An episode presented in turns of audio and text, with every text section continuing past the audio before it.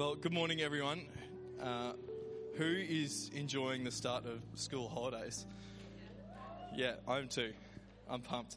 Uh, and parents, who's enjoying the start of school holidays? Yeah, it's always an interesting time. Half the room loves it. Um, half the room has, has now got more on their plate because of the holidays. Um, anyway, um, enough about that. Uh, happy end of financial year, everyone. Um, I know Glenn's taken a, a, bit of a holiday to, to celebrate, um, which is very good. Uh, anyway, this morning we're going to be continuing our series on courage that we began last week. So Brad was preaching to us uh, about proclaiming the truth. Uh, so sort of talking about those moments of opportunity we get to really stand up for the gospel and to make sure that we are standing up for the gospel more than uh, we're standing up for other social issues or anything because the gospel is the truly important thing in this, in this world that people need to hear. Um, next week, we're going to be hearing from Jake about following the truth. So, Brad's is sort of more like a public standing out moment, but Jake's going to be talking about uh, following the truth. And that's more of a, a private sort of where God's, where Jesus is leading you and following him. Um, following him where he's taking you in your personal life. Sorry, my voice is, it's been on the edge all week, and it was about this time last year that I had laryngitis, so I've been trying to stave it off. So bear with me, please.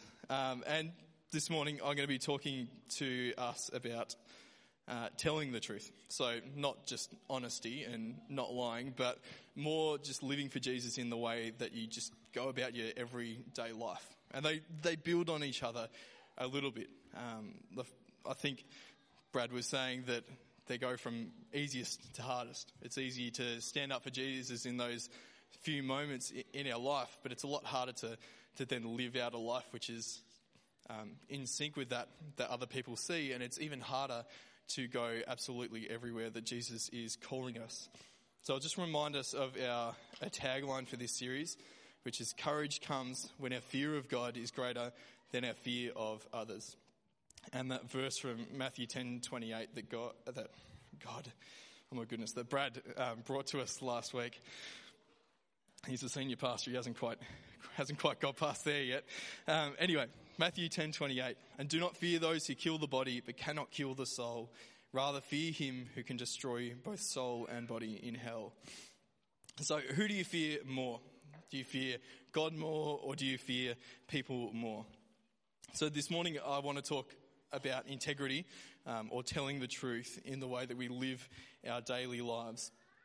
And so the definition I'll be working from for integrity is integrity is doing the right thing no matter the cost. Doing the right thing no matter the cost.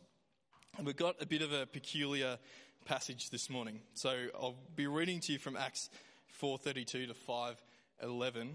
So it's a little bit of a longer one. Um, and I'll give you a little bit of the setup as you flick to there, as you swipe to there. It'll be on the screen behind me. So the church is, is just beginning. Like this is a couple of chapters after Jesus has gone back into heaven again, and they're trying to figure out how to, to do this whole Christian community type of thing. Um, and the word church is actually only just being first used here to describe their gathering. And so we see that they've got amazing unity and incredible growth in their community. But then we see the first instance of sin in the gathering of believers, and we see what happens to that. So, are you, are you ready to read the word with me this morning? Good, I hope so. Um, radio. So, Acts 4:32 to 5:11. All the believers were one in heart and mind. No one claimed that any of their possessions was their own, but they shared everything they had. With great power, the apostles continued to testify to the resurrection of the Lord Jesus. And God's grace was so powerfully at work in them all that there were no needy persons among them. For from time to time, those who owned land or houses sold them, brought the money from the sales and put it at the apostles' feet, and it was distributed to anyone who had need. Joseph, a Levite from Cyprus, whom the apostles called Barnabas, which means son of encouragement, sold a field he owned and brought the money and put it at the apostles' feet. Now, a man named Ananias, together with his wife Sapphira, also sold a piece of property. With his wife's full knowledge, he kept back part of the money for himself, but brought the rest and put it at the apostles' feet. Then Peter said, Ananias, how is it that Satan has so filled your heart that you have lied to the Holy Spirit and have kept for yourself some of the money you received for the land? Didn't it belong to you before it was sold? And after it was sold, wasn't the money at your disposal? What made you think of doing such a thing? You have not lied just to human beings, but to God. When Ananias heard this, he fell down and died, and great fear seized all who heard what happened. Then some young men came forward, wrapped up his body, and carried him out and buried him. About three hours later, his wife came in, not knowing what had happened. Peter asked her, Tell me, is this the price you and Ananias got for the land? Yes, she said, That is the price. Peter said to her, How could you conspire to test the Spirit of the Lord? Listen, the feet of the men who buried your husband are at the door, and they will carry you out also. At that moment, she fell down dead at his feet and died. Then the young man came in and, finding her dead, carried her out and buried her beside her husband. Great, great fear seized the whole church and all who heard about these events. Let's pray. Heavenly Father, we thank you for the gift of your word. Would you illuminate it to us this morning? Would you help us to understand what you're saying? And God, would you aid my voice in speaking in mighty name? Amen. Has anyone here ever wanted the reward for something but wasn't willing to do the work to get that reward? Um, I remember on a holidays, just like this one, when I was very, very young, I was probably nine or ten, um, Dad, I have a feeling he went through this phase of setting us logic puzzles before he went to work, and then we'd come back from work and see if we figured it out. I can't, I can only remember this one that he set us, so I can't remember whether he just set us one or he did a few. I feel like he did a few. Um, but he, he told us this logic puzzle, went to work and wanted to, to know the answer at the end of the day. And so I'll tell it to you now. So some scientists have programmed a robot that can cross roads all on its own. And so there's this whole lot of procedure that it goes through to get to the road. And then it checks if the road is clear. And if it's safe to cross, it crosses the road. And if it's not safe to cross, it just goes around the block and tries again a few minutes later. The robot takes eight hours to cross the road. Why does it take, take eight hours? I'll leave you with that one for a little bit. I'll, I'll tell you the answer in a sec. But I'll, I'll um, let you try and figure it out for a second. So I really wanted the, the pat on the back for f- being able to figure it out. I wanted to be clever. I was inspired that Dad knew the answer um, and that he had set us that task. And I wanted to be able to, to do it. And so we, we worked on it, me and Will, we worked on it all day separately because we were just super competitive and wanted to get one up over each other all the time, my brother. And uh, about half the day had gone past. It was a couple of hours till Dad came back from work, and I was no closer to, to figuring out what the answer was. And um, as James said, uh, Jackie's on leave at the moment, Pastor Mum. So I think Mum and Dad being in England is probably far enough away for me to come clean about what happened on that day. Because you see, little nine year old Tom wasn't quite smart enough to figure out the puzzle, but he was smart enough to go to the book that dad had got the puzzle from and look in the back and find the answer for himself. So I'll tell you the answer. There was a car that was parked on the road, and the robot didn't know to think that that wasn't driving towards it. So he saw the car. The car was parked there for eight hours. That was the answer to the, the puzzle. I cheated. Um, I got the answer right when Dad got back from work later that day, and I got the pat on the back, and aren't you so clever? Um, but I'm surprised I didn't give myself away. Uh, that was the first time I learnt what the word stationary meant. And I think I pronounced it stationary. Uh, it wasn't, wasn't good, so I'm, I'm not sure how I didn't give myself away there. So, to a father, with limited knowledge of his child's abilities through the day. My dad's not omnipresent, he can't see what I do all the time. I got away with it. Um, it doesn't make it any more right, but I didn't get found out until today. I mean, like maybe I did. Like I was nine years old. I just solved a logic puzzle and was the smartest dad. I, I thought I was the best in the world that day. Um, to a God with unlimited knowledge of his creation's activities, Ananias and Sapphira's false integrity looked every bit as obvious as a nine year old lying about the robot seeing a car that was stationary. And so there are a couple of issues that come up in this passage uh, in Acts 5. What is Ananias and Sapphira's sin? And why did they have to die for it? Um, I thought in the New Testament God was supposed to be loving and gracious and forgiving people now. And on the surface, it seems as though Ananias and Sapphira's sin was that they didn't give all of their money to the church. And so, just quickly, we'll get the stewards to, to come up and to pass the buckets around again. Nah, not, not quite. That's not quite it. The key to understanding their transgression is in verse 4 of chapter 5. So Peter says, Didn't it, being the land, belong to you before it was sold? And after it was sold, wasn't the money at your disposal? What made you think of doing such a thing? You have not lied just to human beings, but to God. Now, Peter isn't saying if you weren't going to give all the money to the church, why would you even bother selling the land at all? Why would you bother even giving us anything if you weren't going to give us everything? But Ananias is copying what Barnabas and what the other believers were doing at the end of chapter 4 there, when they were giving all of their proceeds from the sale. Except Ananias only looks like he's giving all the proceeds from the sale of his land. So maybe he told Peter beforehand or some of the other believers beforehand that he was going to give all the money from the land. Or maybe he just did it in such a way that everyone around just assumed that he was giving all the money. And he deliberately made it look like he was giving all the money. Like people were, were bringing it to the apostles' feet, so maybe he just copied that and hoped that he would, would get away with it. Either way, he's trying to have his cake and eat it too.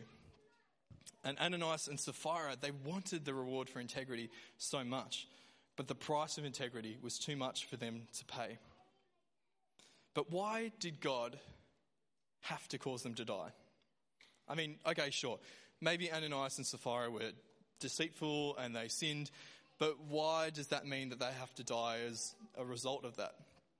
It's quite confusing and it goes against everything that we read in the New Testament and seems to be whatever the New Testament stands for.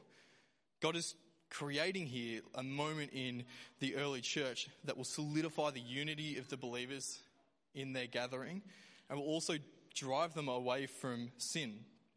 Like, God is holy and cannot abide by sin, so he is justified in judging sin whenever it happens.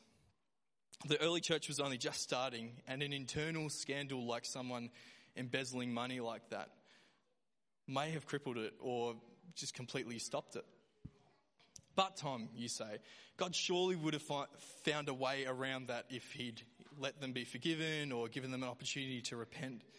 I mean, Sapphira got an opportunity, and seems like Ananias didn't really get that much of a, a chance.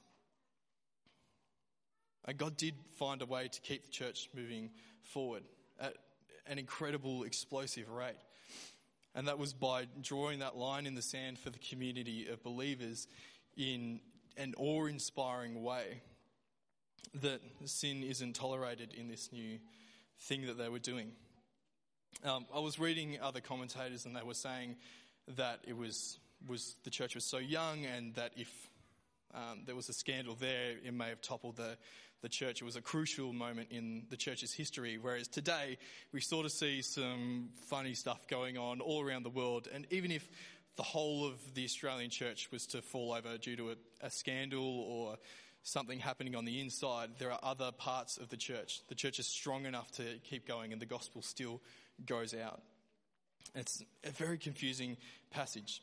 It's such a rare thing that we see in Scripture that God not showing mercy or God not giving grace. It's certainly not the, the normal. But God extends such amazing grace to us by leaving our sin unpunished and giving us time to come back to Him. So don't be discouraged by this story. God is long suffering with me and He's long suffering with you because He desires us to come back to Him. He loves us and He wants us to know His goodness for ourselves. But He is well within His rights as the creator of the creator, oh my goodness, the creator of everything to judge sin however He sees fit. So to, to quote C.S. Lewis, um, talking about God, safe. Of course, He isn't safe, but He's good. We serve a good God. He holds everything in His hand and is worthy of our fear and reverence. We rely on Him for life, for wisdom, for every good thing. But He is the judge who one day will decide right from wrong and give, give out judgments that will be final. Like, that was very somber and serious and, and hard, but it's really the elephant in the room when it comes to that passage in Acts. But what do we actually learn about integrity from Ananias and Sapphira, seeing as that's what we're, we're talking about in this series? Uh, my first point is that integrity takes courage. Integrity takes courage. So I was redoing my um, personal budget the other week, and I have an Excel spreadsheet set up, and it's got colours happening and sums, and I was really proud of it for, for a whole week there. I was, was constantly just showing people to be like, look, and when I add this number in, it goes green. Um, it was, was quite good. But anyway, I was sitting down a month ago and I was figuring it out. I was just adjusting a few things and changing a few things. And I was looking at, at how much I'd allocated to my offering each week. And I asked myself the question, well, I didn't really ask myself the question, just sort of popped into my head intrusively could I be tithing more? Could I be giving more to God?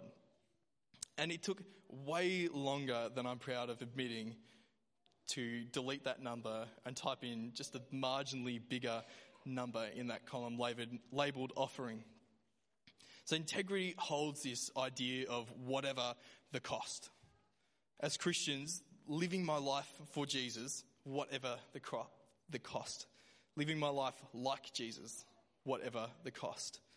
Like I said earlier, the price of integrity for Ananias and Sapphira was too high for them to pay. So they tried to fake it. They tried to falsify the spirit at work in their lives. They tried to get the reward without actually doing the required work. They feared what people thought of them. They feared running out of money. Or at the very least, they feared not having as much as anyone else which is silly because in chapter 4 it says that they were living in a time where everyone shared everything and nothing belonged to anyone in particular. We see in chapter 4 Barnabas is an example of integrity. He's moved by the Spirit in unity with what other believers are doing. He sells the land, he gives all of the money, and there's no real fuss or drama made about what he's doing. Um, Luke mentions him specifically because he's important later on in, in Acts, and he's showing you the character of this guy who goes on missionary journeys with Paul and is leading churches in Antioch and all around the place. His nickname tells you what type of person he is the son of encouragement. Encouragement literally meaning to give courage or to give confidence. He does what he says no matter the cost, which is hard because sometimes the thing you said you were going to do turns out to be something unenjoyable. It turns out to be something difficult. It turns out to be something way less fun than what someone else is doing. Are we going to be people of integrity? People who keep their word no matter what the personal cost, no matter the cost to my time, no matter the cost to my bank account no matter the cost to my effort. And this is where the courage element comes into it fearing God more than fearing other people. The world fears not having enough in their bank account, or not having enough belonging to my name, or not having enough free time on my calendar. How do I get the most for the least amount of effort? The fear of other people's opinions about them, the fear of running out, the fear of not being at the top of the pile. But we, as Jesus followers, have our fear in God. A God who says he will provide for us. A God who calls us to be generous because he was generous to us. A God who calls us to be loving because he first loved us. Integrity is worth having because it causes us to act like Jesus, following his example, following God's heart for the people in our lives, and aligning our will to his so that we act like people of integrity more and more each day. And this leads on to the next point that I want to make about integrity. Integrity is heavenly minded. Integrity is heavenly minded. So, one of the things that I couldn't seem to get away from in regards to integrity was that we can be free to act whatever the cost in this life because our hope and our reward is in the next. So I'll read to you from Matthew 6, verses 19 to 21. Do not store up for yourselves treasures on earth where moth and rust destroy and thieves break in and steal, but lay up for yourselves treasures in heaven where neither moth nor rust destroys and thief, thieves do not break in or steal. For where your treasure is, there your heart will be also. As Jesus followers, our idea of integrity comes from God. It comes from God's character and it comes from Jesus' example. And Jesus was consistently reminding his followers to not live for today, but to live for heaven. Once again, not necessarily giving up all your money to the church or going driving around sale with your windows down, throwing all your cash out and throwing your cards out. I mean, you got like the like tap. They can do, do up to $100. Fine, give it away. Um, easy money. Uh, not, not doing that, not just giving up all your money to the church just for whatever, or just giving it all away for whatever, but living according to the Word of God, which is the Bible, whatever the cost. And having faith that what we give up in this life, we will receive a reward for it in the next. And Barnabas exemplifies this. He sells his land. He gives all the money to the apostles. And financially, it's an action that doesn't make sense. But he shows his fear of God rather than his fear of money. Ananias and Sapphira don't exemplify this. They're clinging to money, not willing to give it up. They're clinging to their reputation in the church, wanting to be the most respected in the community. And it makes sense to the world, but it breeds disunity. It brings pride and selfishness and me first. And they're not qualities that God calls us to live out. Um, a story that sums up integrity being heavenly minded for me is the parable of the hidden treasure that we find in Matthew 13. So it's just one single verse. So it's Matthew 13, verse 44. The kingdom of heaven is like a treasure hidden in a field. When a man found it, he hid it again, and then in his joy went and sold all he had and bought that field. What a man of integrity. He finds a hidden treasure on someone else's property. He hides it again and then sells everything he has to go get that field. And the world would say, just take the treasure. You found it fair and square, then you've got the treasure and you've got all your stuff. I mean, you're having a really great day. But that isn't acting with integrity. That's stealing. That's, that's just breaking the law. Even if the owner doesn't know that they're being stolen from. And Jesus is saying in this story that the treasure is heaven. And the man is overjoyed at finding the treasure and gives everything to get it. Do we feel that way about heaven? That we would rather gain an eternity in heaven than a good or a comfortable life here on earth? It's the why to integrity. It's the reason to be people of integrity. To the world, it looks like the man has overpaid for a random field. It looks like it doesn't make sense. But the man knows what the world doesn't. The treasure is worth more than everything he owns. And Barnabas shows us this. He didn't fear what people thought of him. He didn't fear the financial circumstance he was getting himself into, but he knew that he was storing up treasure in heaven by being a man of such solid character. He feared God more than he feared other people. This made him act in a way that doesn't make sense if what you fear isn't God. Ananias and Sapphira showed that they feared money more than God. They feared other people's opinions more than God. They feared losing out on earthly things for heavenly things, temporary things for eternal things.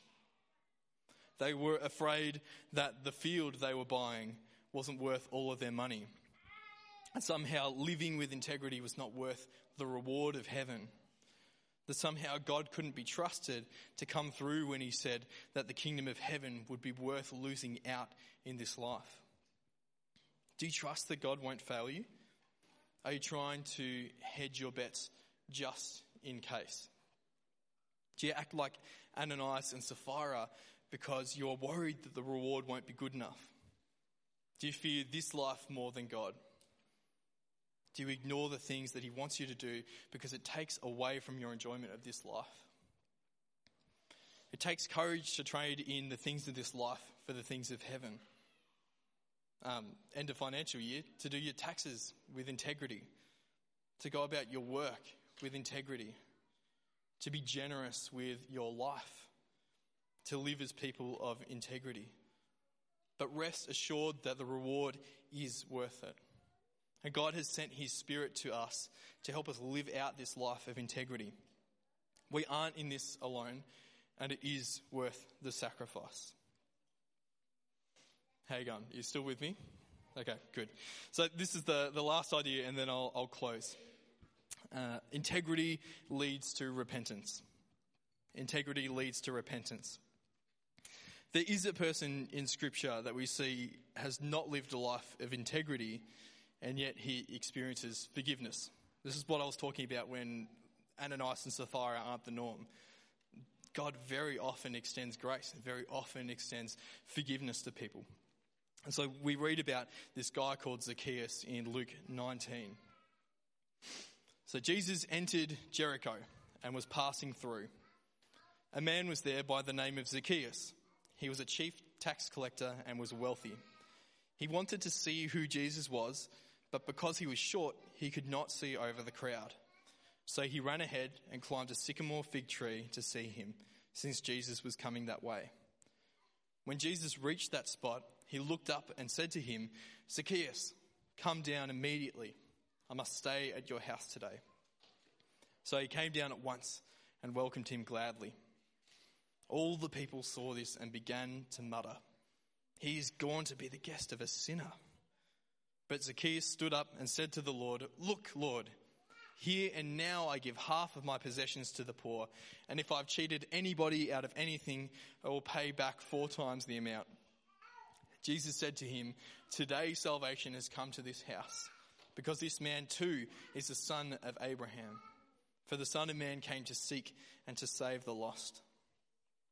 So here is a man who is renowned for his lack of integrity. Tax collectors are notorious for ripping people off in New Testament times. Um, was reading one dictionary, and they were saying there's a specific type of tax collector that the priests would consider unclean. If they came into your house, they would make your house unclean by just being there. That's how disliked the tax collectors are in those times. And Zacchaeus likely no different. He's probably been adding extra charges onto the taxes that Rome requires, and it's made him a very wealthy man. The desperation of Zacchaeus in this story was something that I've never really thought about or never really noticed until this week. In the story, he runs. Like for a wealthy man of that time, to run was embarrassment enough. But then he climbs a tree. He runs so that he can climb a tree. It's so undignified, especially for someone so wealthy. He's desperate. He's not just curious. But Jesus sees him. So whether it, this is in a normal, I've seen him from far away away and I've just walked over to him, or whether he's just been walking and suddenly, very spiritually, he looks up and knew Zacchaeus was there from the beginning of time. Um, he, he sees him. Well, Luke doesn't really mention how or why, and it doesn't really matter. But Jesus sees this wealthy man of little integrity, and Jesus wants to stay with him. Could you imagine being Zacchaeus in that moment? I mean, you were just hearing about this Jesus guy who was walking through, and for some reason you were desperate to see him, and so you've climbed up this tree. And then he's named you and asked that you come down because he is staying with you. Me? The Jesus wants to have lunch with me, wants to stay in my house. And then the murmuring starts. Does Jesus know who this guy is? Does Jesus know what this guy has done to us? So, whether right there or over dinner later or sometime later on, Zacchaeus addresses this. A man of little integrity and great wealth speaks these words I give half my possessions to the poor, and if I've cheated anybody out of anything, I will pay back four times the amount. And this seems so extravagant. I don't know how many mathematicians we've got in the church today, but for a man who has made his fortune off cheating people, Zacchaeus seems to have just said that he is giving away all of his money. He seems to have just run himself straight into debt. It, does have a biblical basis, however. Um, if you cast your minds back a couple of weeks ago to when Brad was speaking about David in the forgiven message in labels, um, the biblical requirement for repaying something you've stolen was to give back four times the amount. So if I was to steal someone's car and get caught, I'd have to give you four cars as payment. That, that's, that's a lot. It's a lot. Um, Zacchaeus meets Jesus, and his whole outlook on life has changed. The money and possessions that he has mean nothing to him once he meets Jesus and sees who he is. And this is repentance, a conviction of how Zacchaeus used to live, a desire to live differently, and an action towards that new life. Um, and the strange thing is, is that Jesus pronounces salvation on him straight away. Like Jesus doesn't say, well, I'm going to make sure you pay back every single person four times the amount before I'm going to save you. Jesus looks at the heart. And that's how we know we are saved, is because we have grace through faith. God gives us salvation when we desire to know Him, when we desire to be saved. And Jesus says, Today salvation has come to this house, for the Son of Man came to seek and to save the lost. The impact of integrity is incredible in the life of a Jesus follower. It seems to make no sense it seems to just be sacrificing things for no reward, but the reward is secure in heaven. Ananias and Sapphira's story is an outlier in the New Testament and even in these, these times in 2019. God doesn't like sin, that's still for sure. But the time we have to repent and turn back to Him is God's grace to us. The Holy Spirit convicts us of our sin and causes us to repent it causes us to turn away from our old life and into a new life. And maybe this morning you feel like you're Ananias or Sapphira. You're trying to hedge your bets in life. You haven't fully committed to God or a life of integrity, a life that trades in earthly treasures for heavenly treasures. Can I urge you to take God seriously? Keep reading His Word and find out just how much he can be trusted. Trust Him more and more with the different parts of your life. Ask His Spirit to dwell more richly inside you and empower you, empower your everyday life to be full of integrity. He won't withhold His judgment forever, but He loves you and extends His free offer of grace for you today. Maybe you feel like you're more Zacchaeus. You've never really given much thought to living a life of integrity, living a life for anything or anyone other than yourself. It's always made sense to live for money and for earthly treasure. Maybe you've never heard that there was a different way to, to go about it. Can I urge you to meet God, the Father who has created everything and gives every good thing? Jesus who lived and who died and who was raised to life so that we could spend eternity in heaven with him. The Spirit who changes our desires each day and makes us more and more like Jesus. Can I urge you to begin this relationship and journey with Jesus by talking with Brad or me or just any other Christian you know? God loves you. And although he calls his followers to follow him, whatever the cost in this life, he has rest and peace and incredible blessing prepared for us in heaven. Maybe you feel a lot more like you're Barnabas. You live a life of integrity and self sacrifice and generosity. You keep your word and do the right thing no matter the cost. Can I urge you to keep going?